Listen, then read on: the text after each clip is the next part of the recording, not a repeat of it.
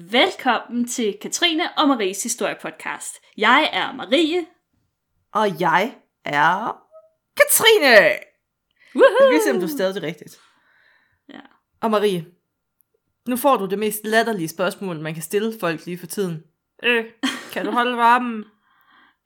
Mens man bare, altså sveden høvler en, og man kan nærmest vride ens tøj. Ja. Nej, det altså, går det lige. Virkelig, det går lige. Altså, mit, mit hus er som en, en finsk sauna for tiden. Altså, det er helt vildt. Så mens vi sidder og optager det her, så havler sveden af mig. Du, hun, hun sidder faktisk nøgen. På et meget absorberende Nej, gør... håndklæde. Det gør jeg ikke. Jeg er nemlig en ærbar kvinde. Og apropos ærbare kvinder. Ja, ja. Øhm, fordi at det var sådan, at i den her uge, der prøvede jeg noget nyt. Jeg øh, lod alle vores dejlige følgere på Facebook øh, vælge, hvad vi skulle tale om. Og øh, jeg gav dem valget mellem et afsnit om neandertalere, eller et afsnit om porno. Porno? Porno. Du kan ikke få ordet over det, men porno. Nej, det kan jeg ikke. Det er meget svært. Øh, og du, prøv at gætte, hvad de valgte. Jamen altså, jeg kender vores lyttere. De minder meget om os. Mm. Så de ja. har nok valgt det her. Åh, nu. Ja, de valgte. Der var en, øh, en, et stort flertal øh, på porno-afsnittet. Det er, fordi jeg har prøvet jeg at påvirke dem, også, fordi det... jeg magte, som jeg ikke at tale mere om folk fra gamle dage. Simpelthen. Det, jeg kan ikke mere. Jeg har kun en aktiv kampagne. Det er mig, der var inde og trykke alle gangene. Men jeg vil sige så meget, at, øh, at, at der skal nok komme det her afsnit om neandertalere. Det kom bare ikke lige den her uge. Så øhm, det, øh, det, det skal nok komme. Uh. Øhm, men altså det her om øh, pornopolitiet, det er heldigvis et rigtig spændende emne. Fordi den tredivte maj to tusind nitten, der var det halvtreds år siden, at billedpornoen den blev frigivet i Danmark. Og det skete, da Folketinget vedtog at ophæve de sidste paragrafer i straffeloven, som omhandlede utugtige billeder. Uh. Mm. Danmark, det var faktisk det første land i verden, som tog det her, på det tidspunkt, relativt kontroversielle skridt. Altså ikke engang Sverige, som jo ellers ofte er foregangsland for sådan noget her, de var ikke nået der til endnu. Nej. De kom jo først et par år senere i enoghalvfjerds, så det endnu en gang, ja. Så har vi slået svensken. Åh, oh, det føles altid godt. Og jeg kan så lige sige, at, at det tredje land i verden, som, som tog det her skridt, det var faktisk Vesttyskland, og det gjorde de så i treoghalvfjerds. Så Danmark var virkelig frontrunner på det her område. Og indtil nitten niogtres, der havde både den skriftlige og fotografiske pornografi været forbudt i Danmark. Faktisk ikke helt rigtigt, fordi øh, øh, den skriftlige pornografi var faktisk blevet frigivet øh, to år tidligere. Det vil sige, så, så det at Fifty Shades of Grey kunne godt være udgivet i slutningen af tresserne. I syvogtres. I syvogtres, I syvogtres, i Danmark. Kunne den være udgivet, ja. Faktisk, ja. Øh, I seksogtres havde den været forbudt. øh, men, øh, men faktisk så, så man det som et så stort problem, øh, alt det her pornografi i samfundet, at man fra nitten nul to havde oprettet en særlig afdeling hos politiet til at bekæmpe den her usædelighed. Ja. Mm. Men, altså, mildest talt, så var det en kamp op ad bakke, fordi at, øh, ja. hvor der er mennesker, der er usædelighed. Det er det. Men først, så laver vi lige breaking news, inden vi kommer tilbage til usædeligheden. Ja, det har nemlig intet med usædelighed at gøre. Måske. Og det er måske ikke helt breaking news, fordi det er ikke den mest aktuelle nyhed i verden, men den er ny for mig, og øh, det betyder ret meget. Så er den også ny for og, jer, kære øh... lyttere. Den var tilsyneladende ikke ny for, ny for dig, kunne jeg forstå. Nej, jeg følger med i de historiske nyheder. Ja, men det nye er, at øh, arkæologer i Filippinerne, de har simpelthen fundet en ny menneskeart. Yay! Uh, uh, uh. Ja, det er da oh, mega vildt. Undskyld, jeg skulle lige have den rigtige. Wup, wup. Vi skal have sådan et effektboard, hvor jeg kan trykke, og så er der sådan jublende. Så det lyder som at være ja, sådan for en live audience. Men altså, det er dig, der ikke vil sætte lydeffekter ind i den her podcast. Det betyder, at jeg skal lave et effort, som mindst kræver fem minutter af mig, og det gider jeg ikke. Nå, men altså forskerne i Filippinerne her på siden, de fandt syv tænder og seks små knogler i en grotte på øen Luzon. Og til at starte med, der troede de egentlig, at der var tale om et dyr. Så de sendte knoglerne hen til en zoolog for ligesom at få dem bestemt, men zoologen svarede, hmm, hey, det er faktisk ikke noget dyr, det her det er knogler fra et menneske. Og han kunne så i øvrigt også fortælle, at de her knogler, de ikke bare stammede fra et, men fra tre forskellige individer. Den nye menneskeart, den er blevet døbt Homo luzonensis efter øen Luzon, hvor at øh, knoglerne, de altså blev fundet. Og den levede her for halvtreds til tres tusind år siden. Og så havde den egentlig en del træk, som vi genfinder hos nutidige mennesker. Der var blandt andet noget med tænderne. Men noget, som så adskiller sig ret meget fra nutidige mennesker, det er, at arten her, den var tilsyneladende kun et hundrede og tyve centimeter høj. Hvor høj er det, du er, Marie? Mere end et hundrede og tyve centimeter. Det kan jeg ikke huske. Men spørgsmålet er jo egentlig, hvordan er de kommet til den her ø? Fordi ja. Man kan spørge sig selv, var der vand dengang? Og i så fald skulle de så sejle derud, eller svømmede de derud, fløj de derud? Mm. Altså det er måske faktisk det største mysterie i den her nyhed. Er, altså hvorfor er der mennesker på den her ø? Det, det er helt klart det største i den her nyhed, fordi man havde tidligere ikke troet, at de her tidlige menneskearter faktisk bosatte sig på, på de her øer. Og det er jo et rigtig godt spørgsmål om, hvordan at øh, de her bittesmå mennesker øh, er kommet derover. Øh, der var vand omkring øen. Altså det var en ø for tres tusind år siden. Øh, og der er også nogle forskere, som har foreslået, at de har sejlet på tømmerflåder, men det er jo svært at bevise, og, og der er altså også ret mange, som ikke mener, at de helt har haft, hvad skal man sige, det, det kognitive niveau til at kunne finde på den slags ting. Øhm, og at de måske snarere bare er blevet skyllet op på øen ved et uheld, for eksempel i forbindelse med en tsunami eller sådan noget. Nå, nu står jeg her, så, så bor jeg vel her nu. Det er så lidt, nå. Nå. Det er sådan lidt letkøbt teori på en eller anden måde, ikke? Men har vi undersøgt Ancient Aliens? Øh, nej, det har, det har vi, så vidt jeg ved, ikke. Øhm, og det er selvfølgelig en, en, en stor fejlkilde. Øhm, men altså, ja. Det, det, det, det, det er formentlig dem, som jo har løftet dem op i en U F O og fløjet dem op til øen. Ja. Men altså, faktum er, at øh, man ikke før troede, at øh, de her øh, mennesker flyttede ud til øerne, og nu har man fundet ud af, at det gjorde de, og nu må man jo så finde ud af, hvordan de gjorde. Og lur mig, om der ikke sker det samme, som der er sket med neandertalerne, at man efterhånden finder ud af, at hmm, måske er de slet ikke så dumme, som vi egentlig troede, de er. Hmm. Jeg kan godt lide, du, du elsker sådan at gå ind og for, altså forsvare dem. Ja. Nej. Jeg skal forsvare justice for tidlige menneskearter. Små, søde mennesker. Ja. Nå, Marie. Nok om små ja. mennesker på øer. Mm. Skal vi ikke snakke om Pornopolitiet? Jo, ja! Og, og ind, ja, og inden vi kaster os ud i det, så vil jeg lige øh, kreditere lidt, fordi øh, størstedelen af den her viden, som jeg har fået, den kommer fra en artikel, som er skrevet af hr. Frederik Strand, som er museumsinspektør på Politimuseet. Og der skal I tage ud, thumbs up lytter. Til Politimuseet. Ja, der er mega fedt. Ja, og øh, så stammer det også fra en bog af en fyr, der hedder Morten Thing, det hedder han, øhm, som øh, handler simpelthen om pornografiens historie i Danmark. Også en rigtig spændende bog. Så øh, hvis man vil dykke længere ned i emnet, så er de to herrer altså hundrede procent dem, man skal øh, vende sig mod. Godt så. Med frigivelsen af pornoen i nitten niogtres, der sluttede en epoke i dansk kulturhistorie. Staten var ikke længere en moralsk instans, der kunne diskutere, hvad for en moral, der ligesom skulle herske i udgivende bøger og på fotos. Og censur, det havde været en del af dansk lovgivning siden femtenhundredetallet. Fra sytten halvfjerds til treoghalvfjerds, så var den så, der var lige en kort pause under Struensee, som mm. jo fik den brillante idé, at folk skulle have lov til at skrive og mene, hvad de ville, yeah. og så skrev de og mente, at de ikke kunne lide ham. Det kunne han så ikke lide. Nej. Det var jo for, for dem, der ikke lige helt har, hvem, hvad det nu lige Struensee er. Det var ham der, som havde en affære med ham, den sindssyge konges kone. Ja, Christian syvende dronning Caroline Mathilde. Nå. Lige præcis. Efter Struensees fald i sytten treoghalvfjerds, der kommer censuren tilbage. Og det er sådan, altså, det er nu for første gang, man sådan havde, altså har et forbud mod sædelighedskrænkende ytringer. Det er et dejligt udtryk. Ja. Og måske man lige sådan skal se lidt nærmere på, hvad er det her sædelighed egentlig for noget? Det måtte jeg faktisk selv slå op, fordi jeg tænkte sådan, hvad, hvad er det egentlig, ikke?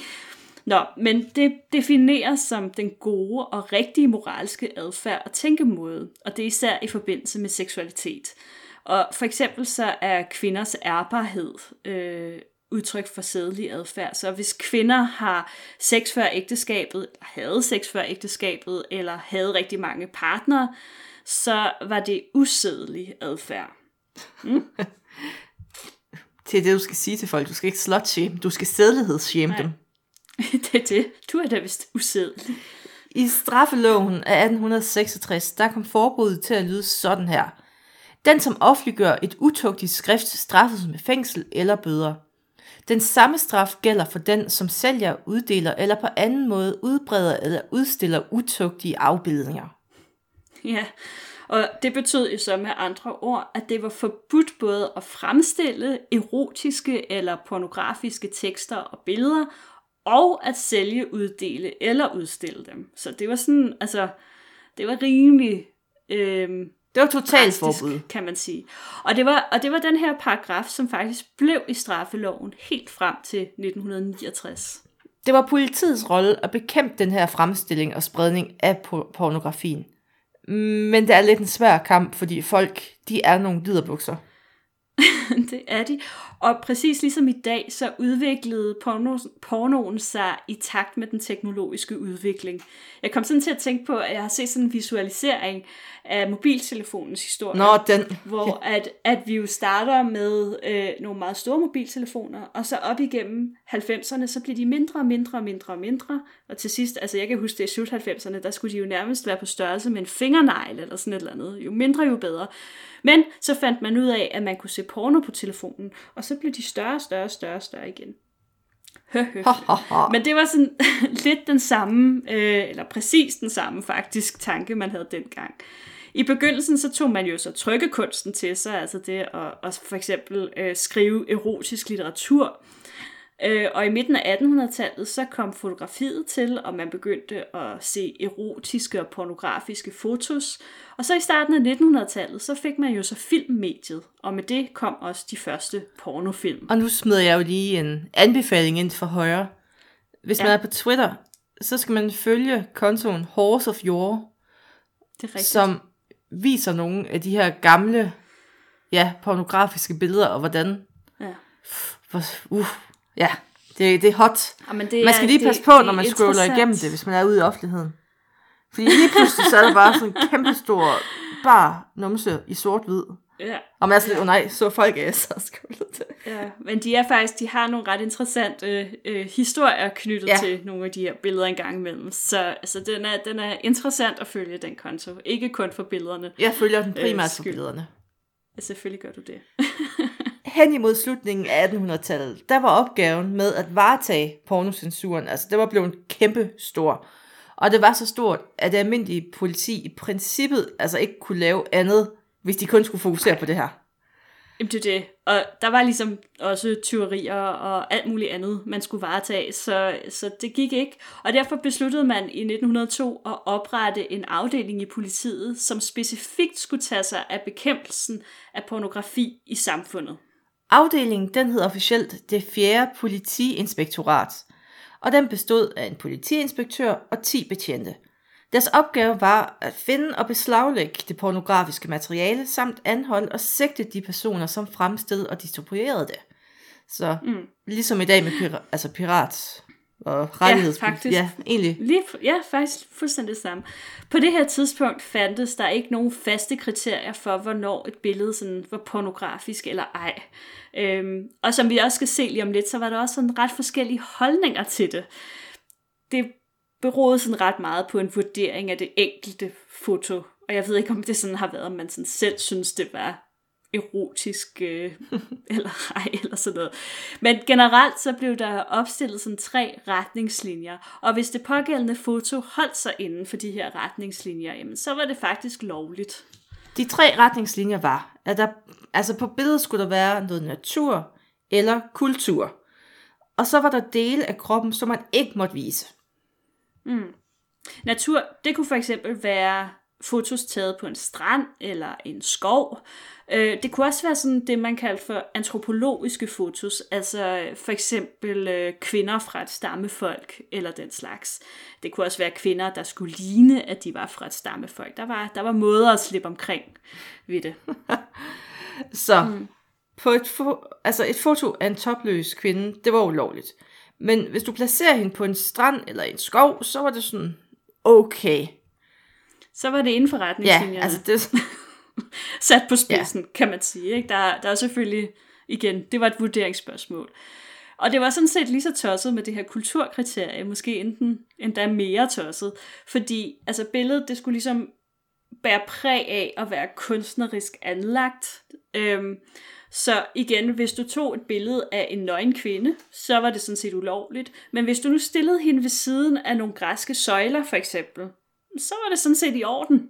Så var det lovligt. Jamen, det er fantastisk. Nu sidder jeg jo i et job, hvor der er meget kunst, og nogle gange i kunst, så er det jo ikke altid, at folk er sådan sindssygt påklædte.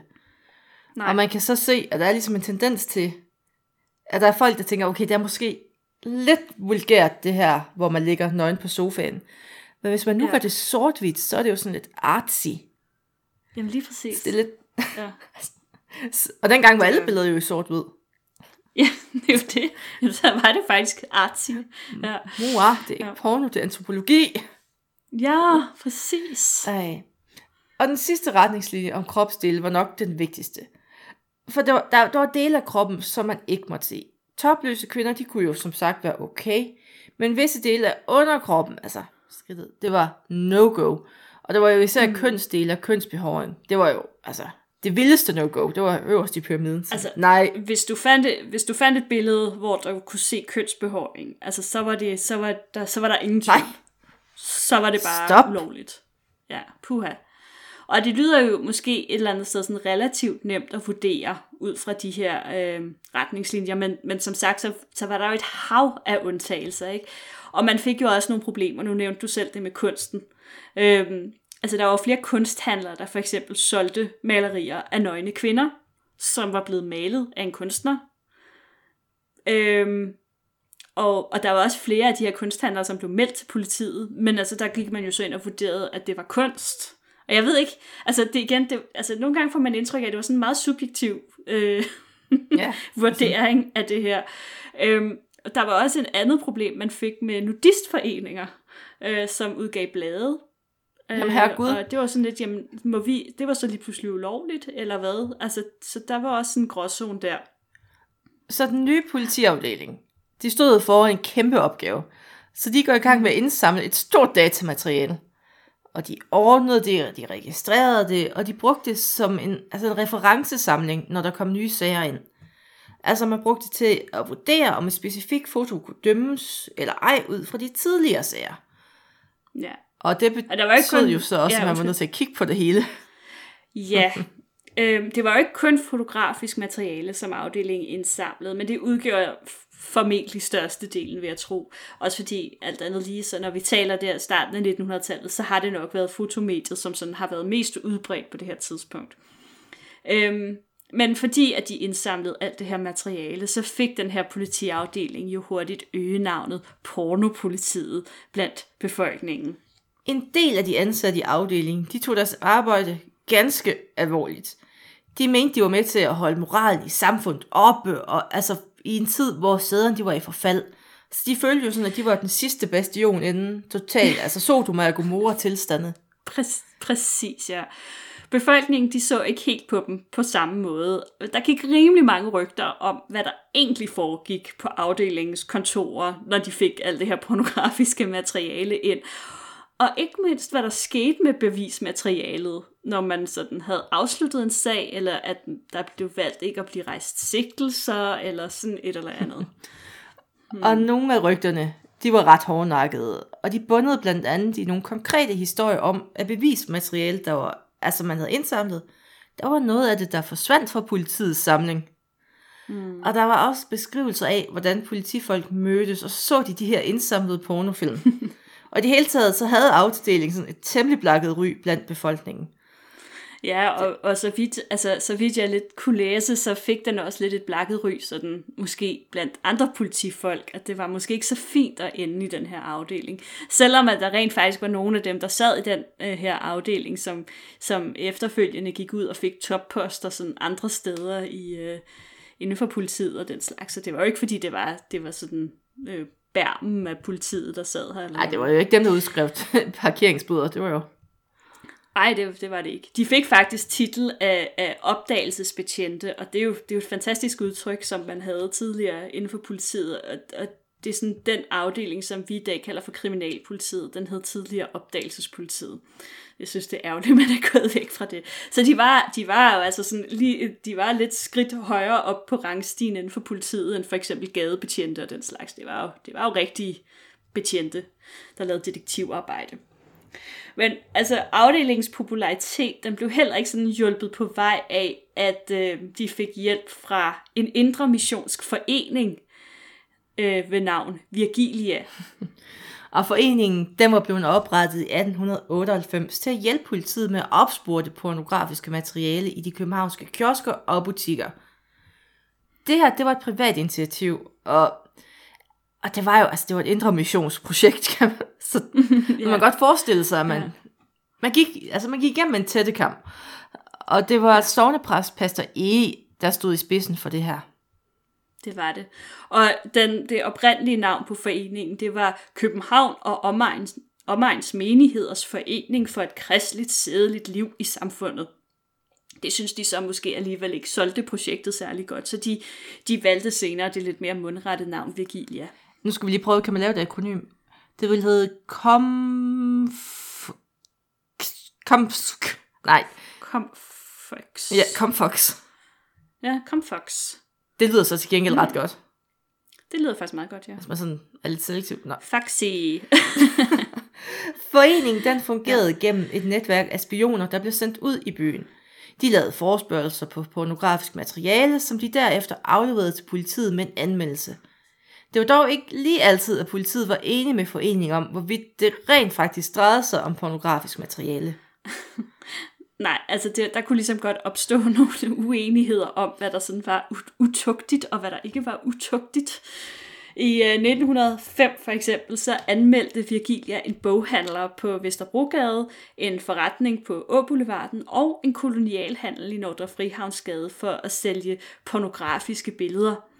Da politidirektøren, han ligesom, der blev materialet fremlagt for ham, man skulle tage stilling til, om der skulle rejse sigtelse eller ej, øhm, så kunne han ikke rigtig se, at der ligesom var grundlag for, at der ligesom var noget i den her sag. Så han skrev til Virgilia, at, øhm, og nu citerer jeg fra, fra hans brev, at der ikke i de valgte stillinger, jeg går ud fra det de stillinger, kvinderne indtager på billederne, eller fremstillinger, ses at være lagt an på noget moment, der kunne være æggende i en sanselig henseende.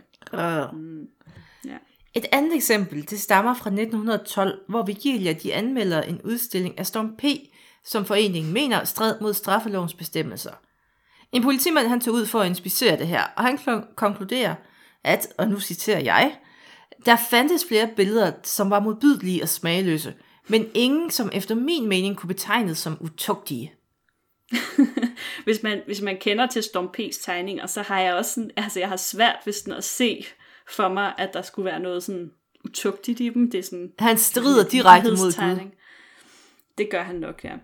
Det var faktisk ikke kun Virgilia, der anmeldte byens butikker for, for lovbrud. I nitten tolv der fik politiet en anmeldelse om en boghandler på Vesterbrogade, igen en boghandler på Vesterbrogade, øhm, hvor vinduerne efter sigende var fulde af mere eller mindre nøgne kvinder. Og den her anmelder, han sluttede af med at skrive, at sådan en masseudfoldelse af anstødelige frembringelser havde han aldrig før set i det offentlige rum. Men ved nærmere inspektion, der viste sig, at de her billeder, der var nøgne damer, de var så fotografier af franske kunstværker, og kunst, de faldt jo ikke ind under paragrafen, som vi snakkede om før, så det var jo... Nej. Altså, A-okay. Altså, m- altså, når man sådan læser nogle af de her eksempler, så tænker man, det der med krænkelsesparathed, jamen, det er forestil ikke noget dig, nyt. Forestil dig, vi havde en tidsmaskine.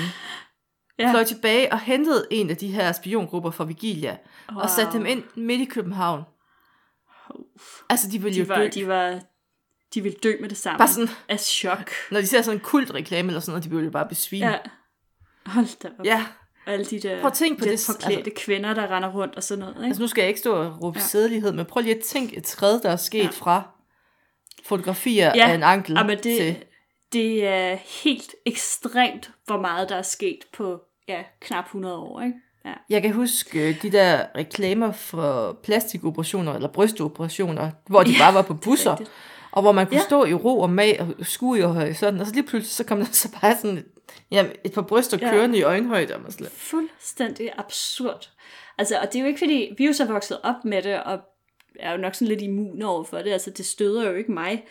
Øh, men når man sådan tænker over, øh, hvor meget der så er sket i den retning der, siden øh, ja, starten af nittenhundredetallet. Og jeg tænker også sådan noget som altså, reklamer i tv, især sådan i, i halvfemserne, der var de bare alle sammen sådan ekstremt seksuelt lavet. Altså, altså jeg kan ikke øh, se... Er du gammel nok til at huske den der... Finder Jacob.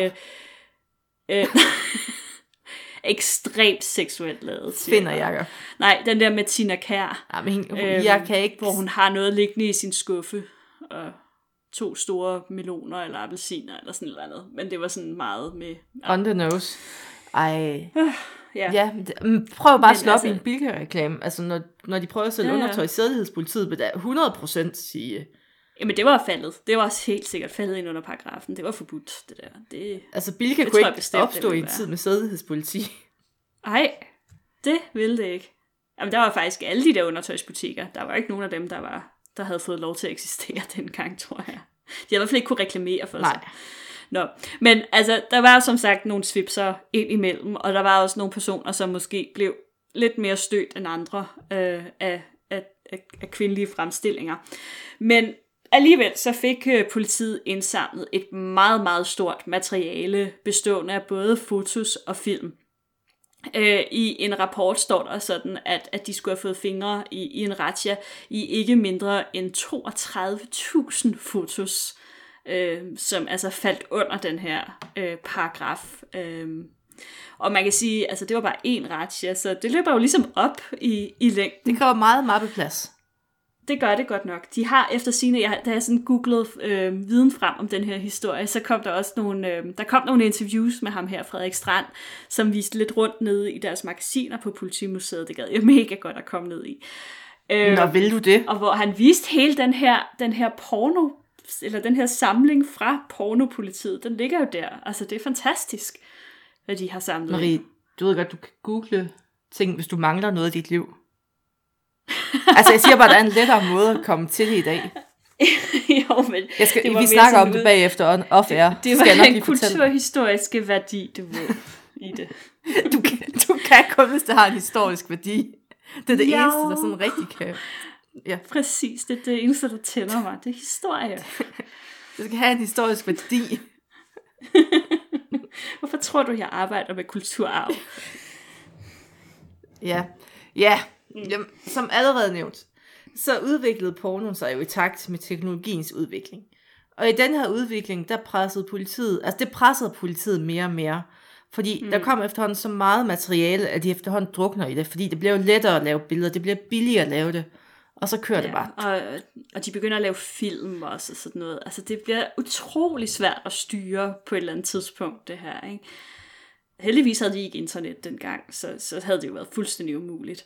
Men altså, samtidig så sker der jo også det, at, at folkestemningen, den ligesom også begynder at vende. Øhm, der har jo været en tid øhm, op til anden verdenskrig nok, ikke? Hvor at, at man er meget sådan snærpet, kan man godt sige. Øhm, og hvor netop også nogle intermissionske foreninger den slags fylder rigtig meget, og deres, deres øh, sædelighedstanker. Øh, Men øh, i løbet af nitten tresserne, der begynder den her debat om censur at fylde mere og mere i samfundet. Man spørger sig selv om, kan det virkelig være rigtigt, at politiet skal bestemme, hvad vi må og hvad vi ikke må på det seksuelle område? Ja, og jeg tænker jo også, at ungdomsoprøret i otteogtres har påvirket debatten. Altså mm, der, er jo, der er jo den her generation af unge, altså en gruppe af unge i hvert fald, mm. der gjorde oprør imod den gamle samfundsorden. Og så er der jo også altså, kvindefrigørelsen generelt og igennem rødstrømper, og så er hippierne, der jo tror på fri hash, fri sex og fri kærlighed og alt det her. Ja. Ja. Og det gamle kønsrollemønster, det bliver jo bare, altså, lagt, altså, der kommer pres på, og der er nye måder at leve på, og der er altså en anden frihedstanke, der vokser frem. Ja. Og kollektiver. Ja. Og delen kollektiver. Jamen præcis, der, der er ikke altså folk, der går topløse rundt på stranden, og altså hvis de kunne få lov til. Men det er jo ikke pornografi. Rundt på gaderne og sådan. Nej, det her det er jo så ikke selvfølgelig. Øhm, men der kan jo ikke være nogen tvivl om, at det ikke var tilfældigt, at de her strømninger, de spillede en, en væsentlig rolle og lagde et kæmpe pres på politikerne. Og allerede i nitten syvogtres, som jeg nævnte tidligere, så havde man jo frigivet den skriftlige porno.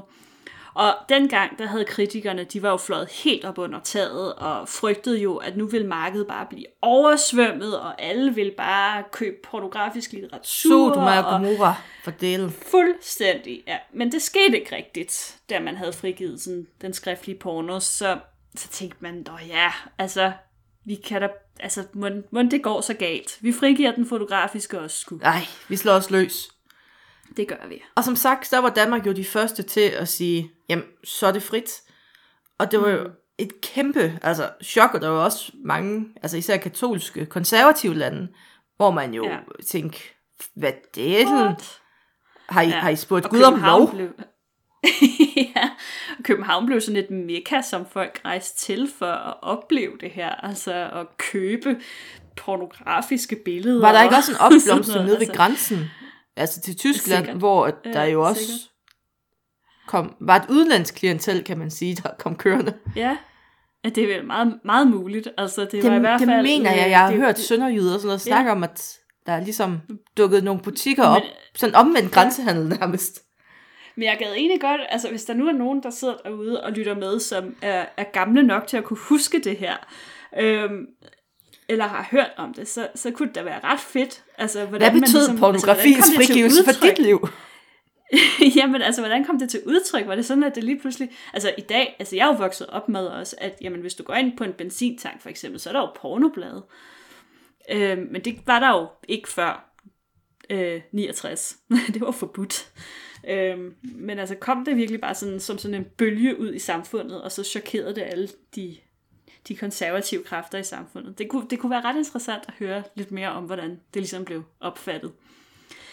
I dag, der har vi jo ikke, altså, der er jo ikke nogen, der skal komme os og, og, og censurere os i dag, vel? Nej, øh, censur hører ikke hjemme i et frit og demokratisk samfund. Det er vi sådan rimelig enige om, tror jeg, er sådan generelt set. Vi har, vi har jo stadig, kan man sige, en vis lovgivning øh, i forhold til det seksuelle område, men det er jo i høj grad for at beskytte, øh, snarere end bare censurere på grund af, af moral. Øh, tænker jeg på dyre sex, for eksempel, og sådan nogle ting, ikke? Øh, men jeg synes, det, det er jo vildt at tænke på, at det er en udvikling, som kun er halvtreds år gammel i Danmark. Der er, øh, altså for halvtreds år siden, der havde vi censur på det her område. Det, altså det er jo, det er jo ingen alder, øhm, og det burde vi jo sådan set hylde meget mere, end vi gør. Altså vi er blevet så snærpet igen i Danmark. Vi skal, vi skal være mere peace, love and harmony-agtige. Og med de ord? Nej, nej, nej, jeg er Nå, færdig. Du har en tale. Øh, du må ikke afbryde mig den her uge. Det er mig, der redigerer, så jeg kan bare koppe det ud. Du får ikke lov til det.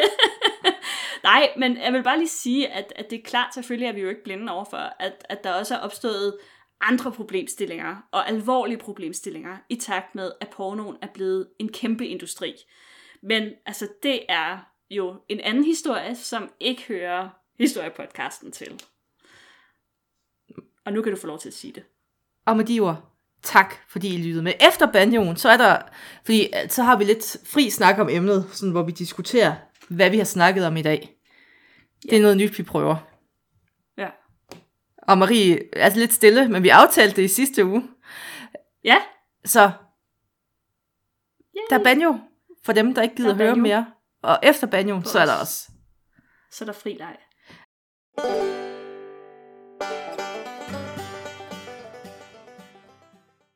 Marie, vidste du godt, at i forbindelse med, at man gjorde altså pornografien lovlig, så nåede man også at gøre børneporno lovligt i elleve år.